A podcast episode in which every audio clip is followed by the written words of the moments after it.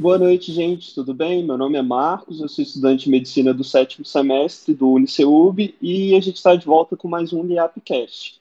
Hoje eu estou aqui com a doutora Caroline. Boa noite, Marcos. Tudo bem? Tá tudo certo. Então, aqui com as duas acadêmicas, a Isadora. Boa noite, gente. E a Maiara. Boa noite, gente. Então, gente, hoje o, o assunto de hoje vai ser sobre asma. Eu queria saber, assim, o que, é a asma, assim, como que a gente fala sobre ela, o que, que ela é? Bom, Marcos, a asma pode ser definida como uma das doenças respiratórias crônicas mais comuns, juntamente com a rinite alérgica e a doença pulmonar obstrutiva crônica. As principais características dessa doença vão ser dificuldade de respirar, chiado e aperto no peito, respiração curta e rápida, e esses sintomas eles podem piorar à noite e nas primeiras horas da manhã, ou em resposta da prática de exercícios físicos, à exposição de alérgenos, à poluição ambiental e às, práticas, e às mudanças climáticas. Ah, entendi. E Isadora, quem são as pessoas que têm mais asma? Assim, quem, quem que se preocupa mais com essa doença? Pois é, Marcos, a epidemiologia da doença que saiu agora em 2021 mostrou que um a cada cinco adolescentes contém asma e 87,7% desses adolescentes têm uma asma não controlada ou parcialmente controlada. Mas eu vou aproveitar que você abriu esse tópico para é, falar sobre um estudo que saiu em 2017 que juntou 195 países, mostrando que a incidência da doença no mundo é de 43,12 milhões de pessoas. A prevalência, que é a quantidade de, de doentes, pessoas doentes no, no mundo seria de 272 milhões de pessoas e a mortalidade de 0,49 milhões. E aí, por causa da, da importância do impacto que essa doença tem na, na saúde da população como um todo, inclusive quando a gente pensa é, na, no impacto individual, mas é, temos que pensar também no impacto social da doença, né? E quando a gente pensa no impacto social, a gente consegue avaliar isso pelo custo para é, o sistema de saúde. E aqui no Brasil, um, uma pesquisa de 2008, pesquisou entre 2008 e 2013, revelou que 160 dólares são gastos por cada internação, por cada dia, dia de internação para essas pessoas. E aí, totalizando, seria mais de 168 bilhões de dólares gastos para fazer a internação dessas pessoas. E por causa disso, a asma foi escolhida como uma doença de medicamento essencial e por causa disso foi inclusa junto com a hipertensão e a diabetes na farmácia popular para as pessoas poderem tirar o medicamento gratuitamente, só apresentando o, o CPF e a carteira de identidade. Nossa, realmente é, é gasto muito dinheiro com a asma em si, né? Doutora, como que ela ocorre assim? O que, que é essa doença? Deixa eu só fazer um acréscimo à fala da Isadora, que eu achei muito Claro. interessante a gente levar esse conhecimento para a população, né? Que atualmente no Brasil o tratamento da asma ele é gratuito. A asma leve ou moderada, provavelmente assim a gente consegue controlar somente com corticoide inalatório, que ah, talvez as pessoas não, não saibam o nome da medicação, né? Mas a gente tem disponível na farmácia popular a beclometasona, que é um corticoide inalatório que é a base do tratamento da asma. E aí muitas pessoas, assim, você pode ter acesso à medicação com a prescrição médica. Você leva duas vias, leva na farmácia, faz o cadastro com o seu endereço, CPF, o cartão SUS, e aí você recebe a medicação de forma gratuita. Então o tratamento, ele é de fato, ele funciona, né? Claro que vai ter algumas situações que o paciente ele não vai controlar somente com o corticoide inalatório, que é o que é fornecido pela farmácia popular, o programa da farmácia popular. Talvez precise associar um broncodilatador, né, uma medicação um pouquinho, é, um pouco a mais, né? A gente vai subir os, o, o degrau do tratamento da asma. E aí essa medicação já não vai ter na farmácia popular, mas a gente também tem alguns programas, aí já entra programa estadual, conforme a Secretaria de Saúde, que vai fornecer o tratamento também de forma gratuita. Aqui no Distrito Federal, a gente tem é, a opção do Seretide, na, na Policlínica de Taguatinga. Nós temos também a opção do Formoterol e Budesonida, na farmácia de alto custo. Então, existem formas da gente conseguir, de fato, esse tratamento, esse acesso melhor para a população. Então é importante. Por que isso, né? Porque é uma doença altamente prevalente. E de fato, ela vai pegar a população economicamente ativa, a população jovem, ou os adolescentes, ou adultos jovens, e tratar essas pessoas é importante, porque isso vai gerar custo, né, para o sistema de saúde quando o paciente tiver a crise, tiver a exacerbação, isso gera um alto custo de internação e melhorar a qualidade de vida, né, dessas pessoas. Por isso a importância do tratamento e da adesão, que a gente vai falar um pouquinho depois. Mas, Marcos, voltando então para a sua pergunta, pode falar. Sobre como ocorre a doença, né? Como é que ela ocorre no, no nosso corpo, assim, o que, que desenvolve ela? A gente tem que entender que a asma ela é uma doença inflamatória das vias aéreas crônica. O que, que, é uma doença crônica, né? É aquela doença que você não consegue uma cura completa. Você vai conseguir controlar a asma ao longo da vida. Algumas situações em que o paciente abre na infância, pode ser que ele não volte a ter sintomas mais, mas em geral a gente vai entender a asma como uma doença crônica, ou seja, vai ter durante a vida toda e vai ser controlada. Como é que ela vai funcionar, né, no nosso corpo?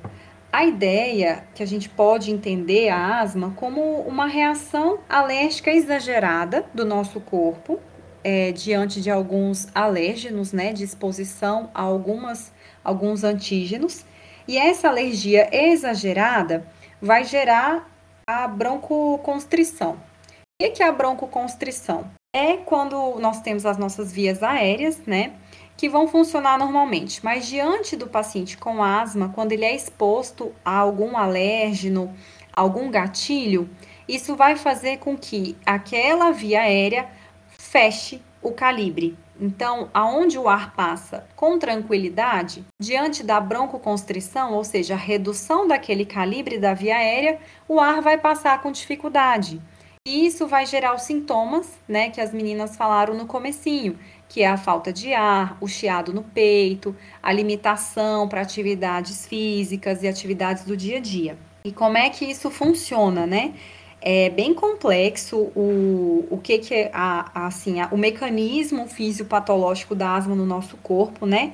Vai ser uma interação de fator fisiológico, estrutural, inflamatório, mas a gente tem que entender mesmo como uma reação de hipersensibilidade, tá? Mediada no nosso organismo. E aí, vários mediadores vão contribuir para essa resposta inflamatória aguda da asma. Assim, é uma sopinha de mediadores gerando os vários fenótipos da asma, que a asma pode se manifestar de diversas formas. Tem a asma alérgica, tem a asma não alérgica.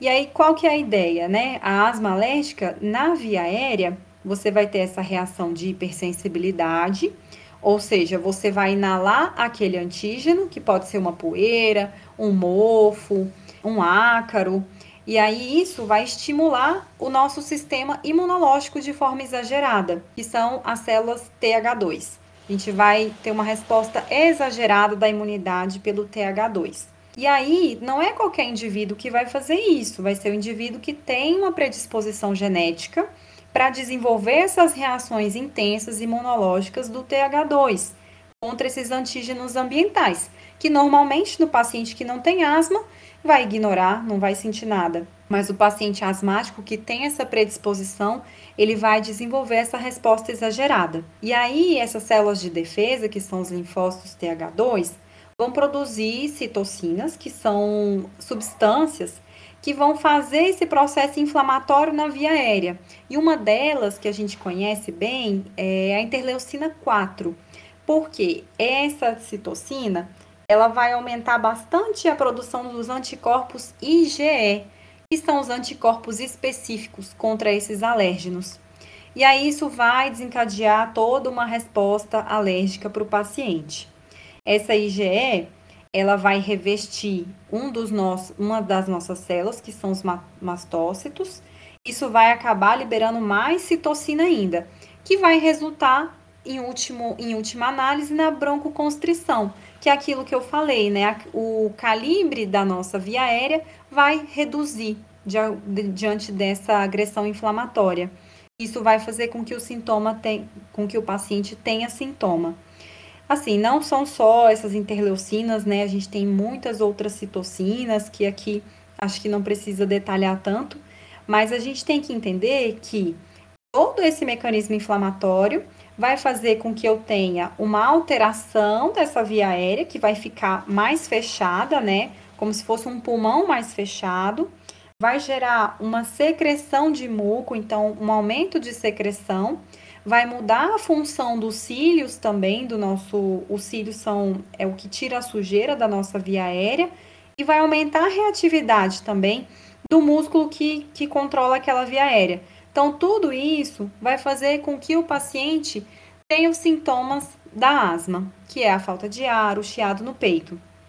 Quando a gente não trata isso daí, o nosso organismo ele vai conseguindo fazer a broncoconstrição e voltar ao normal. Faz e volta. Depois de um tempo, você começa a ter realmente um, um, começa a machucar aquela via aérea, o tecido que envolve aquele brônquio, e ele deixa de ter essa habilidade de, constri de constrição e voltar ao normal. E aí ele começa a não ter a reversibilidade da broncoconstrição. E aí a gente pode ter uma doença grave quando ela não for tratada. É bem complexo, assim, como ocorre ela, mas é, é deu para entender bem. A senhora explicou muito bem. A gente tem que pensar, assim, para entender o basicão, é uma resposta alérgica exagerada na nossa via aérea, que vai desencadear esses sintomas respiratórios. Sim, sim. E, Mayara, tem algum fator de risco, alguma coisa assim para essa doença? A asma ela tem vários fatores de risco. E eles vão ser divididos em alguns que são próprios do paciente e outros que são ambientais. Os que são próprios do paciente, a gente vê que a prematuridade é uma delas, que é a pessoa que nasce com menos de 32 semanas de gestação. Tem também é, o tabagismo durante a gravidez, a duração da amamentação dessa criança, se essa pessoa ela também é tabagista ou se ela é tabagista é, passiva, e algumas infecções respiratórias prévias que podem levar até a asma. Agora, pensando nos fatores de risco ambientais, a gente tem também a exposição à poeira, infecções virais, alérgeno como ácaro, pólen, pelos de animais, fumaça de cigarro, irritantes químicos e poluição ambiental. Também a gente vê é, como fator ambiental a mudança climática, exercícios físicos vigorosos, estresse emocional e até mesmo alguns tipos de medicamento. Então, esse paciente ele tem muitos fatores de risco. É, alguns estudos têm mostrado que até mesmo a rinite, atopia e exposição ao tabaco têm sido os fatores de risco que são mais relevantes para a asma. Entendi. E como é que a gente faz esse diagnóstico, Isadora? Então, o diagnóstico, é, a gente pode fazer ele tanto no nível clínico, que é a partir dos, dos sinais e dos sintomas que o paciente apresenta, quanto no, a nível de exames, né? Mas no nível clínico, é com os sinais e os sintomas, existe uma tríade que é conhecida como a tríade clínica da asma, que apresenta a dispneia, que é, seria conhecida como falta de ar, uma tosse constante e persistente, e também uma sibilância, que seria aquele barulho agudo e fino quando a pessoa respira, como se estivesse realmente não conseguindo encher o pulmão de ar. E aí, é, durante a crise, pode também ter um aperto no peito, um desconforto no, no tórax. E aí a pessoa fica, é, a gente conhece como taquipneia, né? Que ela tem uma respiração muito rápida. Fica na posição do tripé também, que com as duas mãos apoiadas no joelho para poder é, abrir a, a, a garganta para fazer é, o ar entrar com mais facilidade. Também é, exala o ar de maneira mais prolongada, né? demora mais para conseguir colocar o ar para fora. E tem alguns sinais que a pessoa está entrando em, angústia respiratória que é, são importantes da gente avaliar se tem uma gravidade importante e já poder encaminhar rapidamente essa pessoa para o hospital, que seria é, avaliar se ela usa a musculatura do pescoço para conseguir fazer a, o ar entrar mais facilmente, se ela bate o, as asas do nariz também para aumentar o deslocamento do ar e fazer o ar entrar também se existe, se a pessoa está muito agitada, suando muito, e aí quando isso acontecer é importante levar para o hospital. E aí tem um, os diagnósticos que são conhecidos como diagnósticos diferenciais, que são usados para diferenciar mesmo o, uma doença da outra.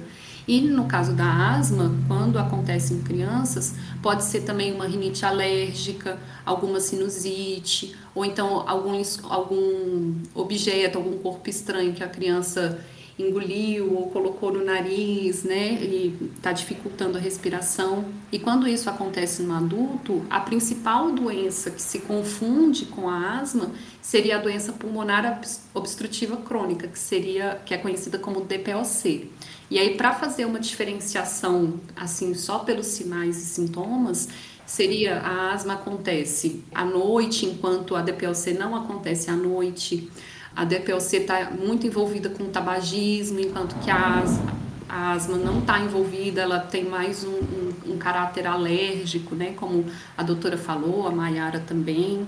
Isadora, só complementando, o padrão da dispneia, ou seja, como que é a falta de ar no DPOC? É uma falta de ar constante. A falta de ar na asma é uma falta de ar em crises. Então, a gente consegue diferenciar bem a queixa do paciente.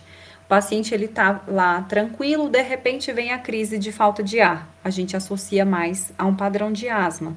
Ou o paciente DPOC, né, que é a, a doença obstrutiva crônica, ele tem a falta de ar o tempo todo, ele tem limitação o tempo todo. E em geral serão indivíduos que teve uma grande exposição ao cigarro, né, tabagismo ou fogão a lenha, vai desenvolver numa fase um pouco mais tardia da vida e vai ter esses sintomas de dispneia, mas uma dispneia constante, que não venha em crises. E só reforçando também o que a Isadora falou, gente, o diagnóstico de asma, ele é clínico, tá? Os exames, eles vão complementar o, a sua suspeita diagnóstica, né? Mas o diagnóstico, ele é clínico, a partir dos sintomas, né, que a Mayara falou, falta de ar, sibilância, que é o chiado no peito, né? As pessoas chamam de piado, chiado, é o que a gente vê, tosse e aquela sensação de opressão torácica, que é, é aquele aperto no peito. Então, o diagnóstico é clínico. Pode ser que os exames estejam até normais, mesmo diante de um diagnóstico de asma, tá? E lembrar também, como a Mayara disse, que nem tudo que sibila é asma. Então, assim, realmente, quando a gente pega um paciente sibilando, gente vai pensar, primeira coisa, asma. Mas nós temos que pensar em outros diagnósticos que podem levar à sibilância. Então, por exemplo, um paciente é, que tem insuficiência cardíaca com edema agudo pulmonar, ou seja, tentando explicar em termos é, mais simples, um paciente que está com uma, uma insuficiência cardíaca e com água no pulmão, isso pode gerar um chiado no peito, né, fazendo com que a pessoa ache que é uma crise de asma, mas na verdade está fazendo é um edema agudo pulmonar. Ou então o paciente ele tem uma bronquiectasia, que são alterações nos nossos brônquios, que é uma dilatação irreversível do brônquio, e isso pode se manifestar também com sibilância, com esse chiado no peito. Ou o paciente ele tem um câncer localizado dentro do brônquio na base direita. Então assim, eu tenho um sibilo localizado na base direita não provavelmente não é asma. A asma faz um sibilo difuso. Então pensar também num carcinoma endobrônquico nesse caso. Então assim, lembrar que realmente nem tudo que sibila é asma, mas nós temos que pensar sim no como primeiro diagnóstico, que é uma doença de alta prevalência, tá bom? Ah, e eu já ia aproveitar e puxar também, doutora, que exames são esses que a gente poderia fazer também para ajudar nesse diagnóstico? Olha, então, é, só lembrando, né, que o diagnóstico é clínico, mas a gente tem exame sim que vai nos ajudar, vai inclusive classificar essa asma para a gente, né? A gente vai considerar se essa asma é leve, moderada, grave, de acordo com esses exames. Então, a primeira coisa, assim, o básico para a gente é fazer a espirometria. A espirometria, para quem não conhece, é um exame, é um exame de sopro que a gente chama popularmente que o paciente ele vai colocar a boca num aparelhinho e vai fazer uma manobra forçada de expiração. Ele vai encher o peito de ar e soltar de uma vez com bastante força, soltar por alguns segundos e puxar novamente o ar. Essa é a manobra da espirometria, né? E esse exame, ele vai avaliar, é, basicamente, né, se o indivíduo ele tem limitação de fluxo aéreo, ou seja, será que o ar está passando com dificuldade por essa via aérea? Será que o paciente está conseguindo de fato fazer a insuflação pulmonar adequada? Então, isso daí que a espirometria vai avaliar. Lembrando que ela pode estar normal no paciente asmático, por exemplo, se ele não tiver em crise, ele pode não estar obstruído e esse exame vir normal, tá bom? Mas em geral, na, na, principalmente na asma moderada e grave, esse exame vai estar alterado. A CVF e o VF1. O que é a CVF? É a capacidade vital forçada. É aquela que a gente vai identificar na hora que o paciente encheu o ar. E o VF1 vai ser aquele volume expiratório forçado no primeiro segundo, tá? E aí, é, a espirometria, a gente vai ter esse VF1 no paciente com asma, ele vai estar tá reduzido, geralmente abaixo de 80% em relação ao previsto para aquele paciente. E a CVF, que é a capacidade vital forçada, vai estar tá abaixo de 75% nos adultos e nas crianças 86%. Pode ser que ela não esteja alterada, tá? Pode ser que esteja só o VF1 alterado. E, além da gente identificar essa obstrução do fluxo aéreo na espirometria, a gente pode avaliar se o uso do broncodilatador, geralmente a gente faz com 400 microgramas de salbutamol, se isso desaparece ou melhora, né, o uso da medicação, se faz desaparecer ou melhorar aquela obstrução de fluxo aéreo. Como é que a gente identifica isso? Você vai avaliar o VF1 antes do broncodilatador e após o broncodilatador. E aí, quando tem um aumento de 7% em relação ao valor previsto e 200 ml em relação ao valor absoluto após a inalação do beta-2 agonista, né, que é o salbutamol 400 microgramas, a gente vê que tem realmente uma resposta positiva e aí nós temos, a gente considera, né, que o paciente tem essa, essa resposta ao broncodilatador. Pode ser que o paciente já não responda mais ao broncodilatador, mas a gente não pode chamar isso de uma obstrução irreversível, tá? Isso tem que ser melhor avaliado. Então, esse daí é o principal exame, a espirometria. A gente vai usar não só para o diagnóstico, mas para o acompanhamento do paciente, porque o que, que a gente quer no paciente asmático? Ele controle sintomas e que ele não perca a função pulmonar, principalmente no paciente adulto que igual eu falei lá atrás da fisiopatologia, né? Se a gente não tratar essa capacidade de vaso de broncoconstrição vai acabar se perdendo ao longo do tempo e pode se tornar uma asma remodelada, fazendo então com, com que a obstrução torne-se irreversível, em vez de ser uma obstrução reversível com a medicação. Então, a espirometria ela vai servir para auxiliar no diagnóstico e fazer o acompanhamento do paciente para que a gente objetive alcançar uma função pulmonar normal. Outro exame que ajuda a gente é o pico de fluxo expiratório. Ele ajuda no diagnóstico, na monitorização e também no controle da asma. Vai ser muito parecido com a espirometria, mas é um exame mais simples, ele vai avaliar só o pico de fluxo. E aí, quando a gente tem né, um aumento de pelo menos 15% desse pico de fluxo depois de inalar o broncodilatador, ou de repente depois de usar um curso de corticoide oral, ele a gente considera né, que é indicativo de asma, esse aumento de 15%, ou uma variação ao longo do dia desse, desse pico de fluxo expiratório maior de 20%. Então, por exemplo, o paciente fez o pico de fluxo de manhã, e aí, à tarde, ele teve uma variação de 20%. A gente considera a variação maior e menor da medida no período. Se for maior que 20%, a gente considera que o paciente também é um indicativo de asma. A gente também pode usar, além do pico de fluxo, além da espirometria, os testes de broncoprovocação. A gente acaba usando menos, porque a gente, assim, não quer induzir a crise de asma no paciente, né? porque não é interessante isso, mas às vezes é necessário fazer o exame. E aí a gente vai avaliar a hiperresponsividade das vias aéreas com esse teste de broncoprovocação. E aí vai refletir a sensibilidade ou a facilidade com que essas vias aéreas vão reagir aos estímulos externos que vão causar os sintomas de asma.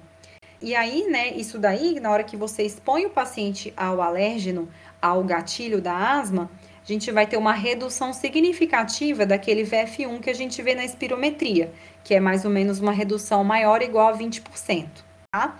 Esse teste de broncoprovocação, ele pode ser realizado com agentes broncoconstritores, que são metacolina, estamina, carbacol, que tem uma, uma boa sensibilidade para isso.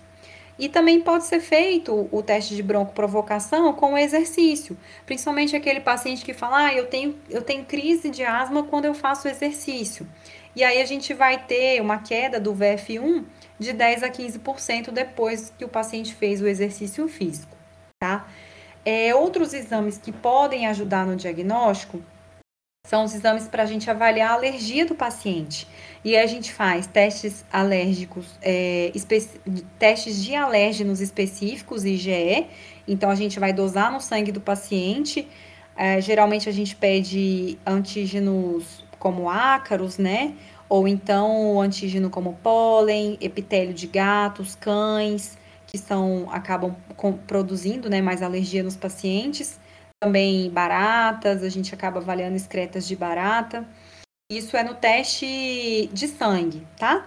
E a gente pode também fazer os testes cutâneos, que aí é o testezinho na pele que você vai fazer para ver se o paciente tem alergia ou não. E outra, por fim, assim, será que a gente sempre precisa fazer um exame de imagem para o paciente que tem asma? É, os guidelines, eles não obrigam o paciente a fazer um exame de imagem, mas é interessante que você tenha uma primeira imagem desse paciente, principalmente uma, uma simples radiografia do tórax. Por quê? Porque nem tudo que sibila é asma, né? Como eu falei lá atrás. Então, de repente, vai que é um adulto que está apresentando um câncer e a gente identifica no raio-x ou na tomografia, ou então é um paciente que tem bronquiectasias e a gente consegue ver nesse raio-x de tórax então, é importante a gente ter uma primeira imagem desse paciente para ver se não tem nenhuma alteração estrutural, anatômica, que justifique aqueles sintomas do paciente. É, realmente, por mais que seja o, o diagnóstico clínico, assim, a gente precisa acompanhar o paciente, tudo é muito importante esses exames, né?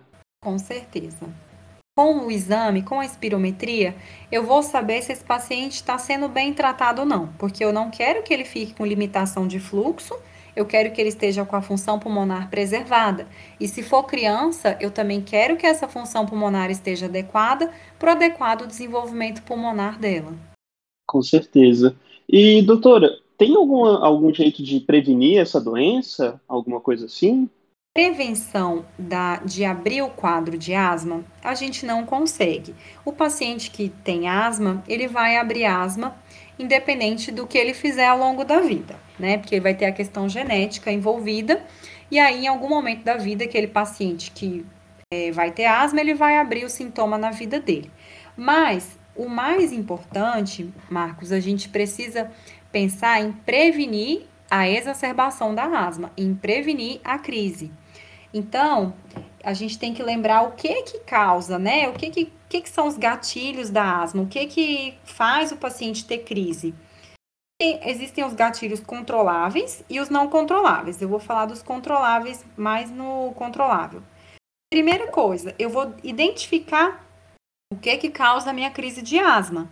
Então, lembrar dos meus alérgenos ambientais: poeira, ácaro, mofo, pólen, pelos de animais, principalmente gato, cachorro e gato, mas mais ainda gato. Alguns alimentos, não é comum o alimento da crise de asma, mas pode acontecer. Cigarro, lembrando que não só o cigarro tradicional, mas o cigarro da maconha, os vapers que estão muito em alta agora, né, o cigarro eletrônico, fumaça de qualquer tipo, seja fumaça de queima ou a fumaça do fogão a lenha, e a exposição ocupacional também, alguns tipos de trabalho em que você tem inalação de alguns gases ou algum, algum tipo de, de inalação. Todos esses é, alérgenos, eles podem desencadear a crise. Então, o paciente, ele tem que saber reconhecer o que que dá a crise nele e evitar essa exposição. Por exemplo, em paciente que tem crise com ar frio, com variação de temperatura. Então, tudo isso eu preciso tentar evitar me expor para que eu não abra a crise.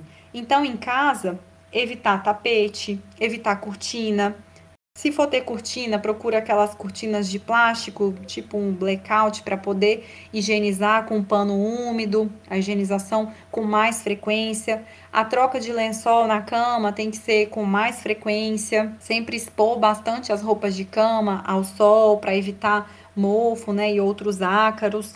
Outra coisa, na hora de higienizar a casa, né? Se a, se a pessoa que tem asma, o ideal é que ela não faça a faxina para não ter tanto contato com a poeira, com o mofo.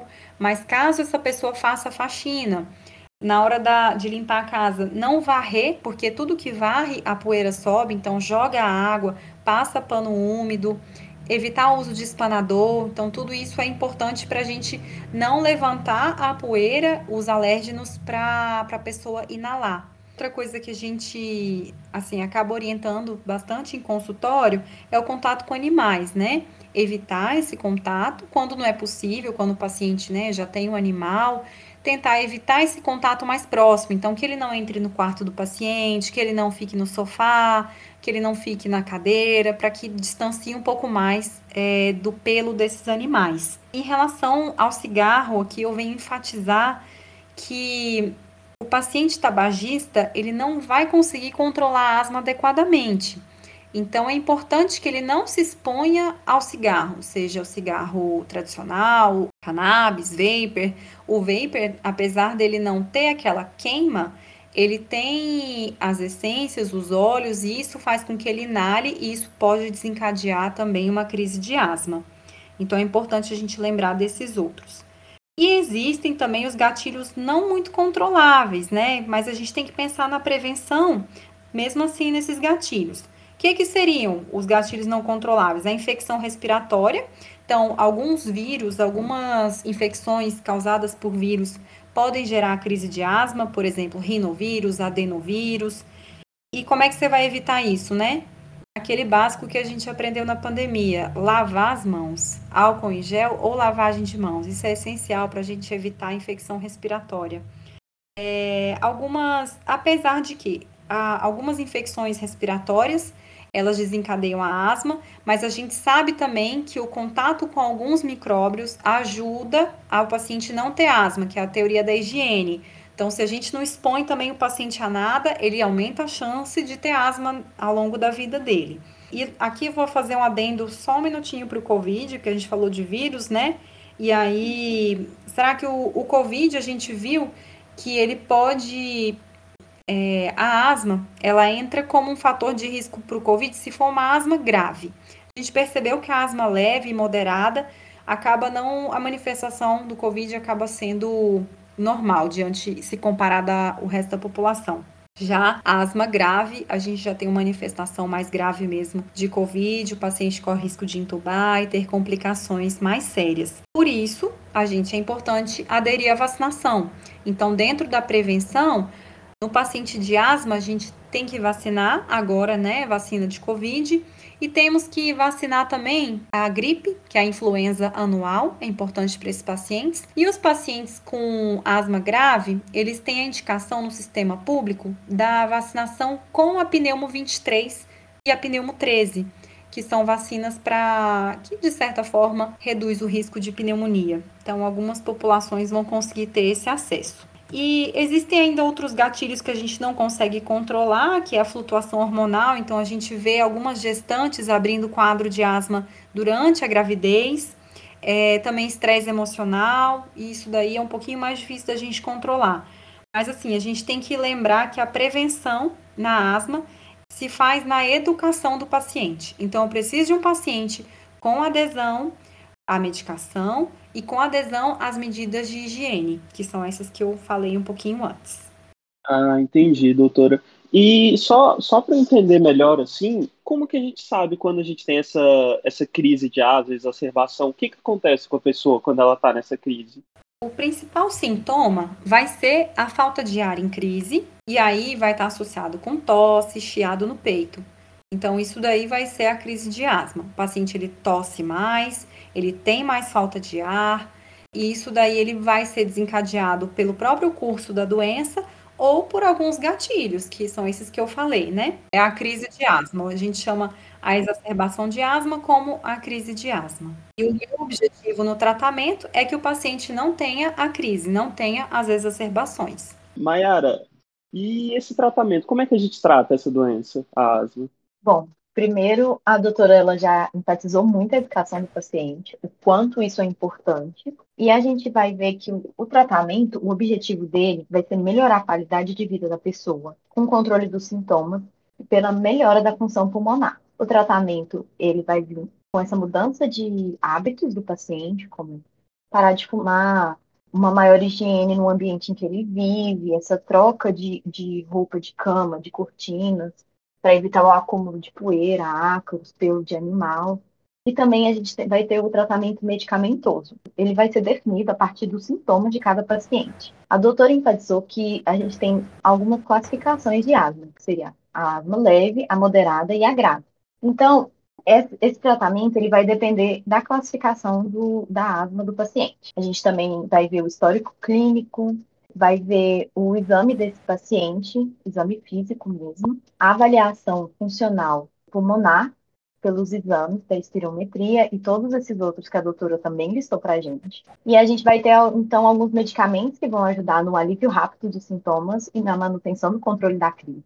E a base desse tratamento vai ser a ação anti-inflamatória, que vai ser por corticosteroides inalatórios, que a gente chama de bombinha, e também pode ser associado a alguns medicamentos de alívio para efeito broncodilatador. Em todos os casos, a gente vai ter que mudar a exposição aos fatores que geram a asma podem agravar essa asma, e também fornecer medicamento para esse paciente.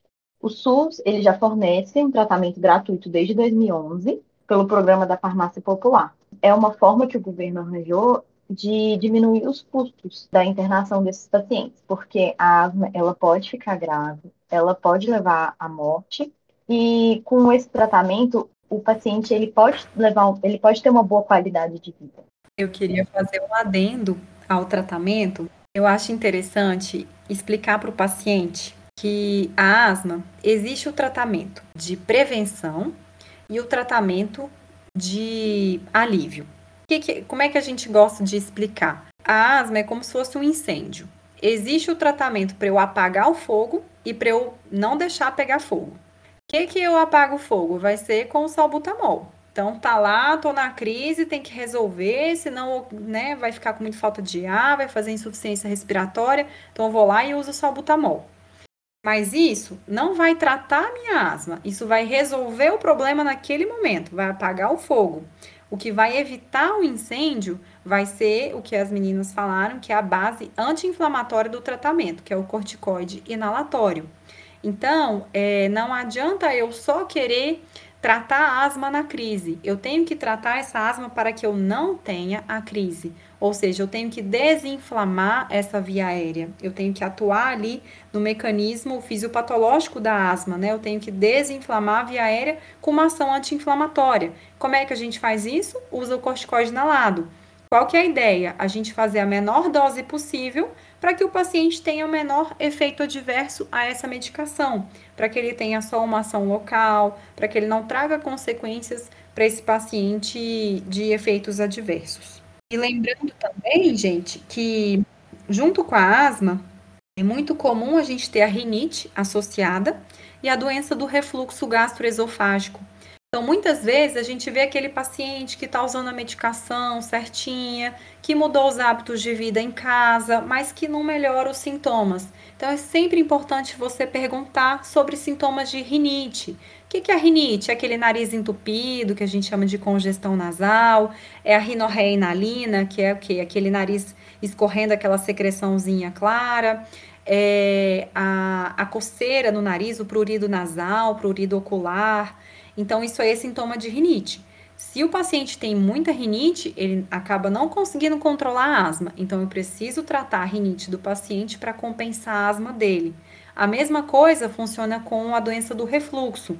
Se eu tô tendo refluxo ali na minha garganta, isso indo um pouquinho para a via aérea, isso vai irritar, isso vai inflamar a via aérea. Então é importante eu fazer o tratamento da doença do refluxo com o inibidor de bomba e, e avaliar, né? De repente precisa fazer uma endoscopia, identificar a causa desse refluxo, se é uma hernia de hiato, se dá para corrigir. E aí tratar isso também, porque tudo que tiver ali na via aérea para irritar o paciente vai não vai deixar a doença controlar. Então, a rinite vai fazer o gotejamento da secreção na via aérea, isso vai dar tosse, vai dar pigarro, vai, vai inflamar e vai acabar ocasionando a crise de asma. Mesmo raciocínio para o refluxo. Então, asma está muito associada a essas duas doenças e eu preciso controlar bem para tentar deixar o paciente controlado também. Entendi. Isadora, como é que é a evolução dessa doença? Como é que é esse prognóstico dela? Então, existe o prognóstico ruim, e aí para um prognóstico ruim estaria muito relacionado àqueles fatores de risco que a Mayara falou lá no comecinho, é, se a pessoa tem muito contato com, com, fumaças de diferentes tipos, né, principalmente o tabagismo, que eu acho que já ficou bem frisado aqui na nossa conversa. Também se a asma começou em uma idade muito precoce, é que a gente já, já diz assim, em, em crianças menores de dois anos de idade. Se também existe muita sensibilidade à poeira, aos ácaros, aos pelos dos animais, como foi bastante frisado também. Mas para um prognóstico positivo, ou seja, uma evolução positiva e um controle é, adequado dessa doença, o melhor é o tratamento certinho, fazer é, a prevenção e também utilizar os medicamentos da forma correta para poder controlar. Não é que a gente vai curar, mas poder controlar essa doença. Posso aproveitar e fazer só uma perguntinha para a doutora? É, que você comentou sobre a, é, a vacinação para a influenza, né? E até onde eu sei, a, a vacinação é recomendada para os pacientes, para as pessoas idosas, né? E aí, no caso dos asmáticos, eu poderia fazer essa, essa vacina independentemente da idade? Faço anual também? Isadora, com relatório médico, pode ser que ele consiga uma vacinação na unidade de saúde, tá? Com a indicação médica. E para quem tem acesso também às clínicas de vacinação privada, o paciente aí é mais fácil para ele conseguir. Mas diante de relatório médico, ele consegue pelo posto de saúde também. Ah, que legal. Obrigada, doutora. De nada. Só enfatizar aqui também, gente, sobre o tratamento, as bombinhas que a gente fala, né, que é a medicação inalatória, é muito importante durante a consulta a gente sempre checar a técnica inalatória, porque às vezes o paciente não está sabendo usar adequadamente aquele dispositivo. A gente tem uma infinidade de dispositivos, de bombinhas para o paciente usar, cada uma vai ter o seu mecanismo. Então é importante que ele leve sempre na consulta para ver se ele está fazendo adequadamente, porque às vezes ele está fazendo a manobra inadequada, a medicação está ficando na boca. E sempre importante pedir para o paciente enxaguar a boca depois que usar o corticoide inalatório, senão ele pode ter candidíase orofaríngea, por conta da ação do corticoide ali na mucosa. Então, sempre bochechar e cuspir, ou escovar a língua, da forma como o paciente preferir. Então, é importantíssimo sempre olhar se o paciente está fazendo de maneira adequada o uso desse dispositivo. Em crianças, acaba sendo um pouquinho mais fácil essa parte, porque o adulto vai supervisionar a dose, né? E a gente acaba usando a bombinha com espaçador, né? Que é como se fosse uma garrafinha que a gente vai colocar, uma garrafinha com a máscara, acopla a medicação e a criança vai respirar ali no espaçador, sendo mais fácil. A gente acaba usando muito em criança e idosos espaçador, porque facilita, não precisa fazer a manobra certinha para inalar a medicação. Ah, muito legal. É, e eu acho que é isso, gente. Vocês têm mais alguma coisa a complementar? Doutora, meninas? Eu acho que é isso, pessoal.